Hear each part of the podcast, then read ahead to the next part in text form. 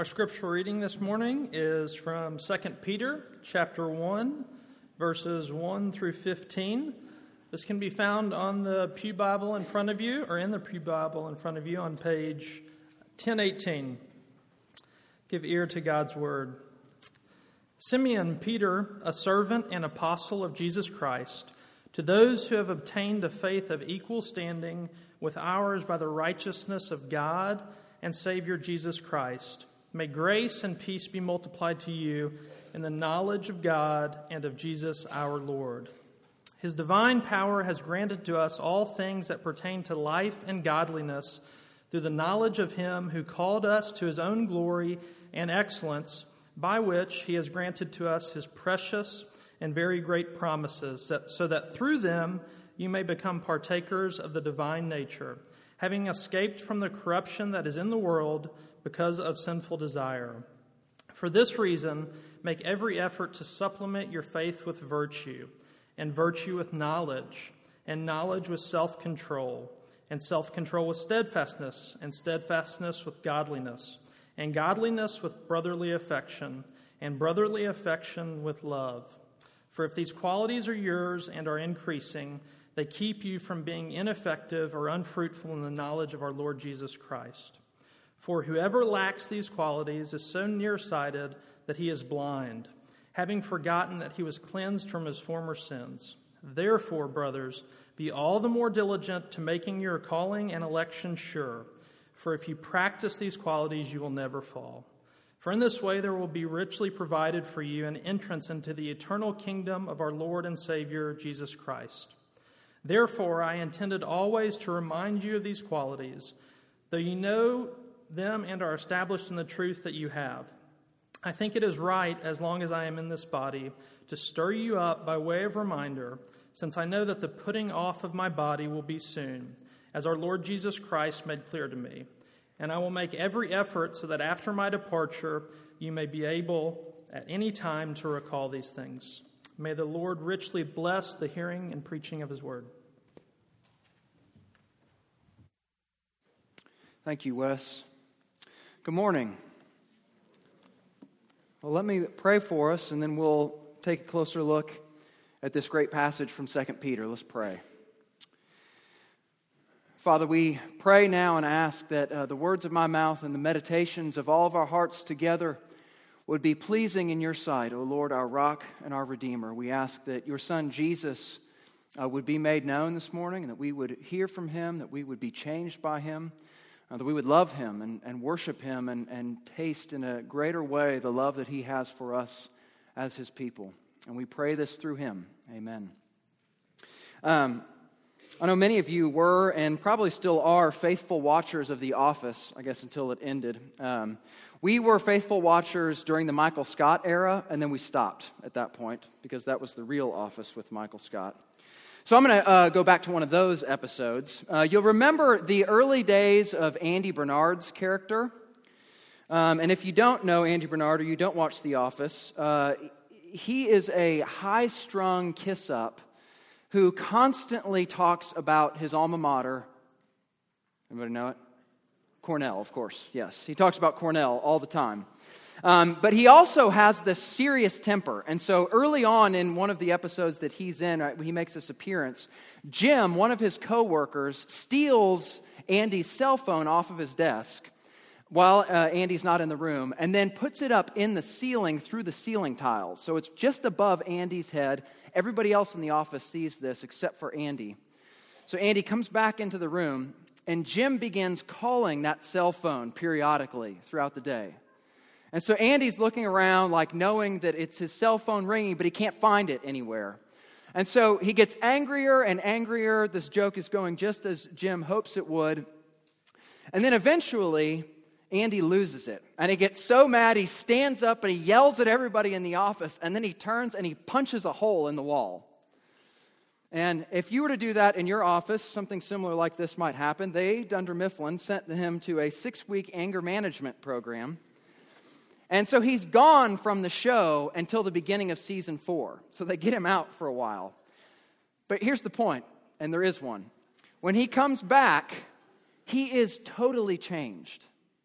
He's a transformed person. His temper is not at all what it used to be, and his whole character kind of has this edge taken off. So he's this mild-mannered guy now, and all because of this anger management program, that he had experienced this sort of turnaround in just these 6 weeks. Now, that's fine for the show, although I liked the old obnoxious Andy a lot more and wish they could have stuck with that for a little while longer. But the deal is that you and I both know that is not how real change happens. Now, there's part of us, obviously, that would love if change were that easy, that you could just go to a 6-week class for whatever it is that really ails you, and then you could experience that kind of transformation. But we know that is not how real change happens. Real change is unbelievably difficult. And I think this is especially true when you kind of move past those initial surface level sort of behaviors and you start pressing into some of these deep-rooted habits and patterns. Things like deep-rooted anger that is constantly seething below the surface, or almost a compulsion towards lust. Or maybe it's an addiction to what people think about you, and you want so badly to shake that, but you can't. Or maybe that you have an envy of other people, such that you find it hard to be happy for anybody in your life. And you don't want to be that way anymore, but you don't know what to do about it. And I would guess that whether you are a Christian here or not this morning, every single person in here has something like that. There's something that you wish were different about yourself. Some tendencies, some ways of relating to people, some particular temptations, and you're sick of having to deal with it. And I would guess that some of us are here that are unbelievably discouraged by that this morning too. Where you feel beaten down, you feel like you've tried everything, and maybe this is especially the case if you've been a Christian for a long time. And you might have seen real change take place in your life after you initially came to Christ. But now at this point, you keep bumping up against some of these same things over and over again, and you're ready to throw in the towel because you don't see anything substantial happening. And you're about ready to say, this is just who I am. I am an angry person. I am a lustful person. And that's not going to change until Jesus comes back. If that's you this morning, then this passage and this book, as we walk through the book of 2 Peter over the next 5 weeks, has something hugely important to say to you. Peter's writing here to a church that is being tempted to think that it ultimately doesn't matter how you live anymore. You've come to Jesus, they claim to be Christians in this book, and then you hear that there's this false teaching that's going around that tells them to live however they want. Peter calls it sensuality all over the place. And so what Peter says in response is that, no, that's wrong. It actually does matter in a huge way how you live. But, and this is where it's huge for us to understand his point, the power to live in the way that God has called us to live is found in Jesus alone, by grace alone. So here's what I want us to see this morning. It's that Jesus has given us everything we need to know him and to become like him. That Jesus himself is the only lasting source of change. And everything that we need to change comes through our relationship through him. So I want to ask this very simple question this morning. How do we change? I want you to think specifically of those issues that come to mind that you continually bump up against and that you continually fight. I'm going to give 3 answers to that question, how do we change? First, we change by knowing what God has given to us in Jesus. Secondly, by pursuing what God has given to us in Jesus. And then finally, by remembering what God has given to us in Jesus. So knowing, pursuing, and remembering. So first, we change by knowing what God has given to us in Jesus. And you see this in these first few verses, these first 4 verses. But I want to stop for a second and ask you this. If you were about to tell somebody how to go about changing part of their life, what kind of advice might you give? And we'd probably give some sort of how-to, right? We'd give some sort of steps and some instructions to follow, sort of a how-to manual to attain spiritual maturity and holiness in your life. But if you notice, that is not where Peter starts. It's not where he begins. He actually begins by telling us who we are and what we have in Jesus. And this actually is probably the most important thing that we'll say this morning. I want you to listen to the rest of what we have to say. But if you don't get anything else, get this. Change in the Christian life begins not with what you do, but with who and whose you are. Let me say that again. Change in the Christian life begins not with what you do, but with understanding who and whose you are. Change begins by grace. It begins by understanding what God has already done for you in Jesus. And it has to begin there. All of what God has done for us comes to us through Jesus. And so what Peter's saying is that we need to know what God has given to us in Jesus. So what does he say? What does he say that God has given to us? If you look back to verse 3, he starts with this little small minor thing, right? His divine power has granted to us all things that pertain to life and godliness. What Peter's saying is that everything that we need to fight sin in our lives is actually given to us by Jesus. Every single thing that you need for change is found in him. And what's important to recognize about this is that this means that what Jesus has done for us in the gospel is way bigger than just forgiving us for our sins. And that's probably, initially, if you think, why did Jesus die on the cross? What is it that he's done for us? We say he died for our sins, right? And we think narrowly that all that he's done for us is forgive us for our sins. And so then trouble comes into play when we start thinking that Jesus says something like, well, I've died in order that you'd be forgiven, but now you're on your own for this whole transformation thing. Get to work. Now you do your part. I've done mine, you do yours. And what Peter says in this passage is that that is not what Jesus says to us. He hasn't left you all alone in the midst of this attempt to change and experience transformation. And this is how I want to apply this really simply to us. It's that Jesus is actually for you in the midst of your transformation and your struggles. And that might be something new for you to think about, because some of us picture God, Jesus in particular, kind of standing back, arms crossed, kind of waiting for you to screw up in this struggle that you continue to fight. That's not the picture of Jesus. The picture that we get of Jesus here is one who has given you everything that you need for transformation in your life, and he's committed to doing it. He's committed to being a part of that transformation. And this shows in verses 3 and 4 here in how we have access to all that he's given to us. Look back at verse 3. It says, through the knowledge of him who called us by his own glory and excellence, by which he's granted to us his precious and very great promises. What he says is that it's in this intimate relationship of knowing Jesus, that's what he means when he says knowledge, it's this intimate personal relationship with Jesus that he has given to us promises that can only be described as precious and very great. Now, what are these promises? He doesn't say specifically here, but if you look elsewhere in Peter's other letter and then in his sermons in Acts, you see that most of the time when Peter's talking about promises, he's talking about the fulfillment of all the Old Testament promises that find their yes in Jesus. And the other promise that he's talking a lot about is that of the promised Holy Spirit. So there's this hope and expectation of Israel that the rescuer is going to come to deliver them from sin. And so Jesus has come to do that, but the way that we receive all that he has done for us comes through the Holy Spirit.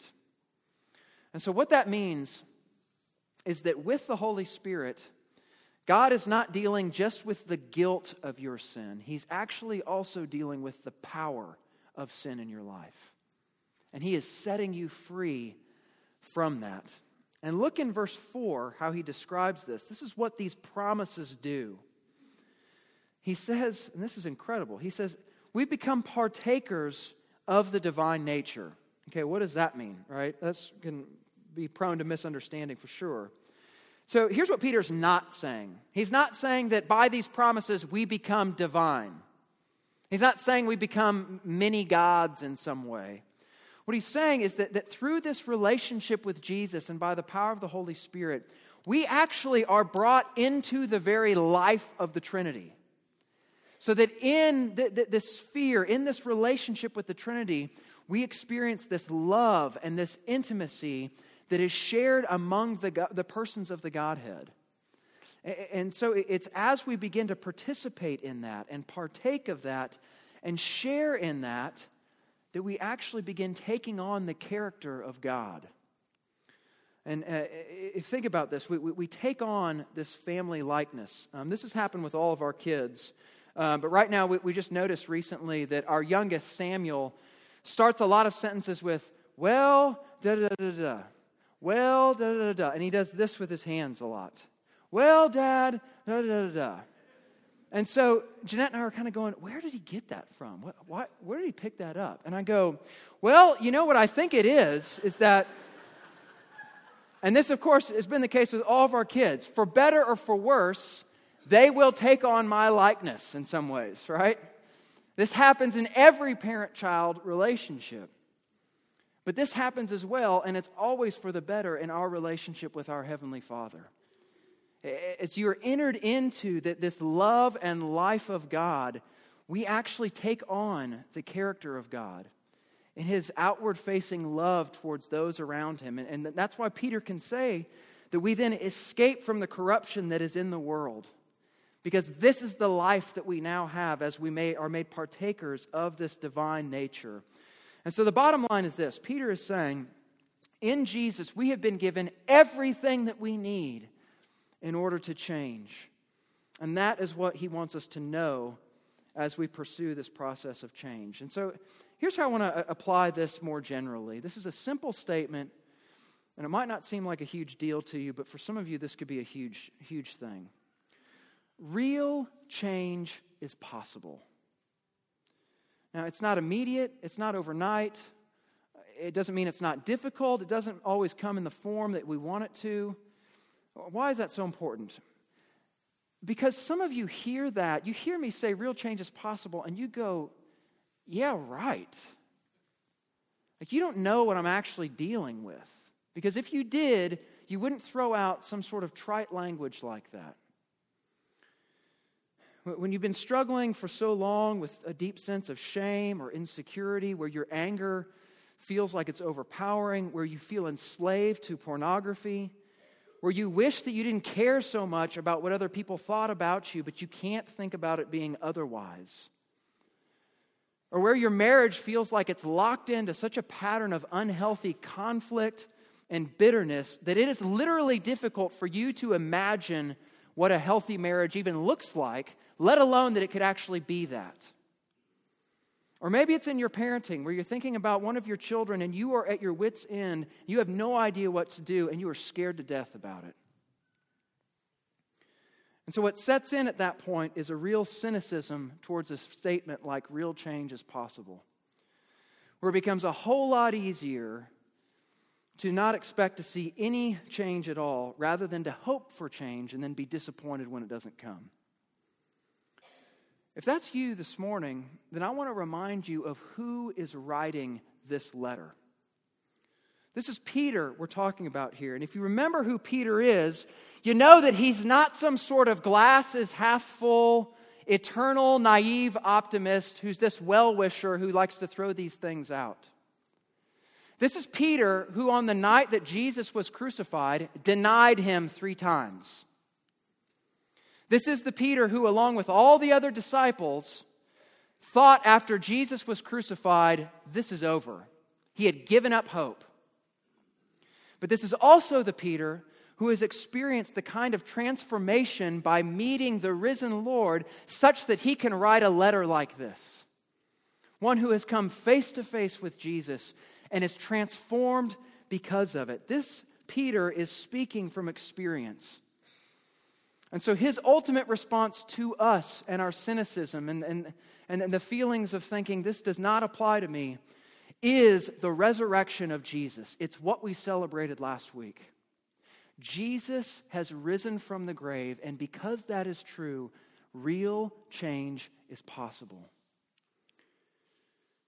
And what Peter wants us to do is to know what God has given to us in Jesus. And so that's what he calls us to in these first four verses. But he doesn't stop just by saying, know these things. He then, in this next section, verses 5 through 11, gives us a call to action. And so secondly, he says we change by pursuing what God has given to us in Jesus. Look back at verse 5.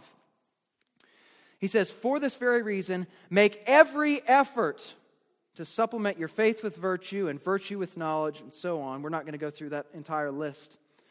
But then look down to verse 10.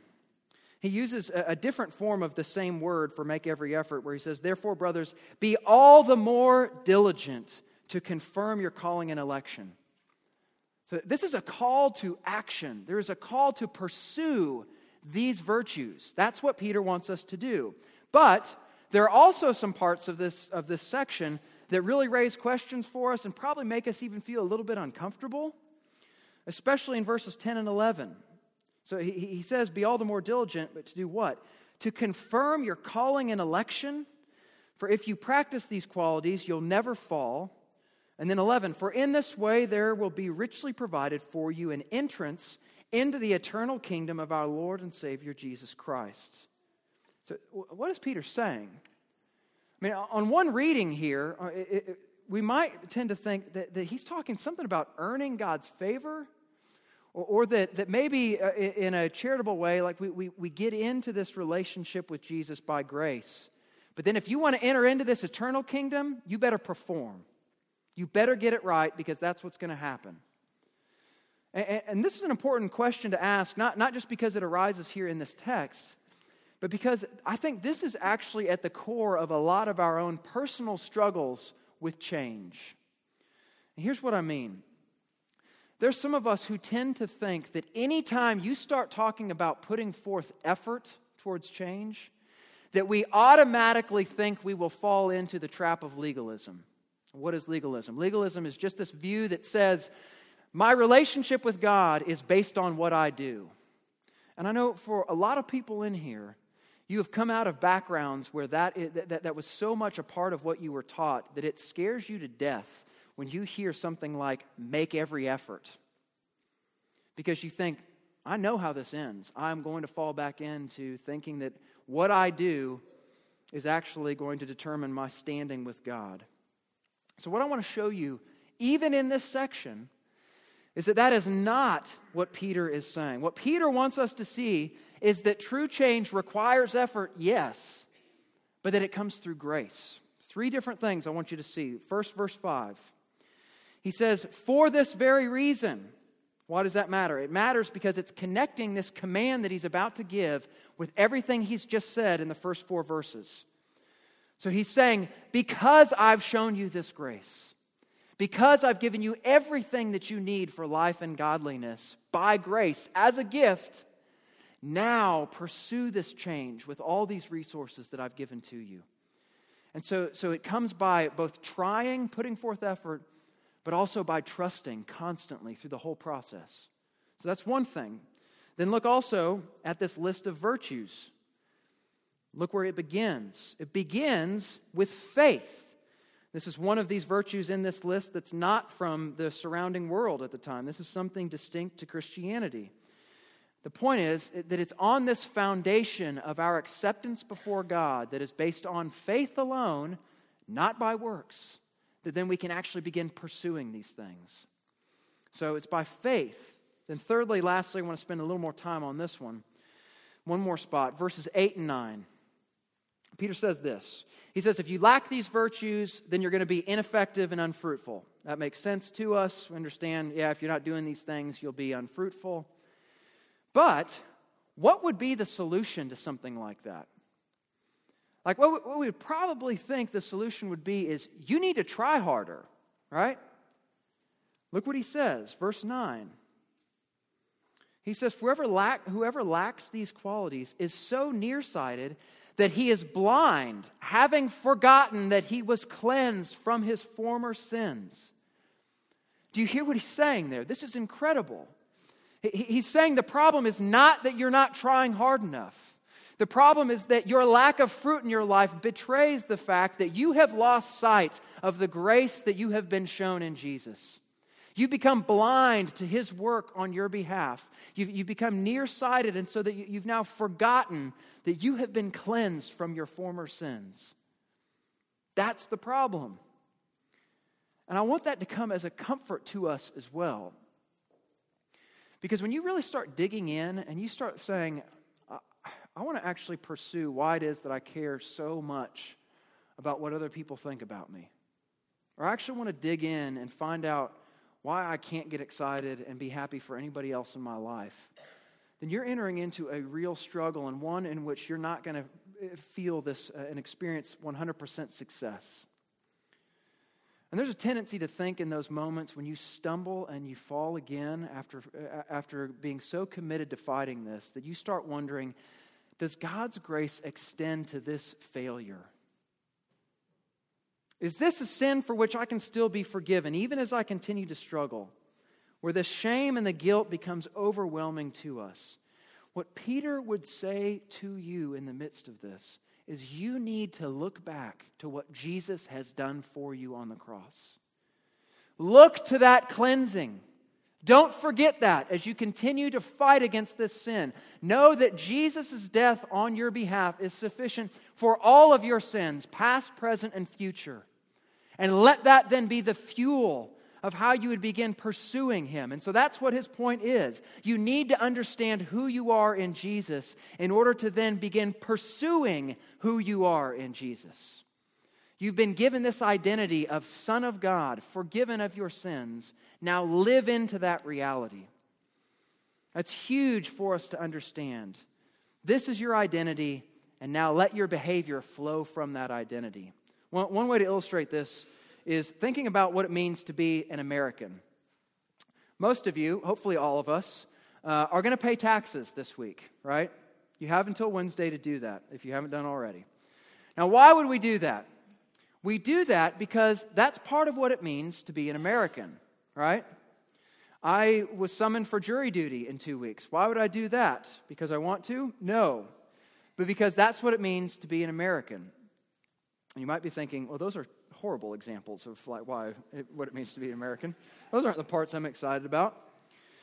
Here's a more positive example. Think back to 9/11 and what occurred in the United States after 9/11, where, although this was temporary, there was this standing together of American citizens for freedom, and even across the political spectrum, we overcame these differences for a time in order to stand united for what we all understand it means to be an American. Now, why did that happen? It wasn't because you were instructed on how to be an American in that moment. It was because you know that that is your identity, if that's your citizenship, and your behavior flows from that. Now, what Peter's saying is much more profound and much deeper than that. But he is saying that you have the identity now of a son or daughter of the living God. You've been set free from the power of sin. Now live into that identity. Become who God is making you to be in Jesus by His grace. And so that's why he can tell us to pursue this change, to pursue this life. And if you notice, verse 7, it results in love of others, and then it results in this assurance and encouragement. So that you can be, it can become apparent in your life that, yes, I belong to Jesus, and this fruit is showing forth and bears witness to it. So he calls us here to know what God's given to us. He calls us then to pursue what God has given to us in Jesus. Lastly, thirdly, we change by remembering what God has given to us in Jesus. Now, there are a lot of the parts of this entire letter that look really similar to the surrounding Greco-Roman culture. And this part in particular, verses 12 through 15, really looks similar to a lot of what you'd see in the ancient world. And it takes the form of what's called a testament letter. So here's what this form of a letter does. It would be written by somebody who is approaching death, some sort of leader, and he would gather to himself his followers. And what he would do is remind his followers of what he had taught. And he would call them then to remember that teaching and continue to pursue that teaching and tell them how to live and tell them what's coming after he dies. If you look in verses 12 through 15, that's exactly what we have from Peter here. And what he wants to do is to remind us of everything that he's taught and written. But most commentators say, specifically, he wants us to remember verses 3 through 11. This is the meat of this letter, and he wants us to be reminded of all that he's just said. Why would he do that? He would do that because our hearts are prone to wander, and our hearts are prone to forget. Jerry prayed it earlier. We sing this in the hymn, Come Thou Fount of Every Blessing. Prone to wander, Lord, I feel it. Prone to leave the God I love. What Paul Tripp calls this is identity amnesia. He says that human beings are always assigning to themselves some kind of identity. There are only two places to look. Either you will be getting your identity vertically from who you are in Christ, or you will be shopping for it horizontally in the situations, experiences, and relationships of your daily life. We are prone to forget. So the question for you to consider this morning as you're thinking about that particular sin that you're battling is, have you forgotten who you are in Jesus? Have you forgotten all that he has done for you, all that he's committed to doing in you? Peter says, be reminded of the grace of the gospel and be refreshed in that. So final point of application. How do we do this? How do we remember? If our hearts are prone to wander and forget, how do we push back against that? Of course, there are all sorts of things we can say about this. I want to just give us one, and it's this. We remember by being vitally connected to a community of Christians. We remember by being a part of Jesus' church, by being a part of his body. We are, in many senses, a community of memory, where what we have to do every week, not just because God says it's good for you to get together, what we have to do every week is come together and remind one another of the truth of the gospel. Because if we don't have that, we will forget. It's a guarantee.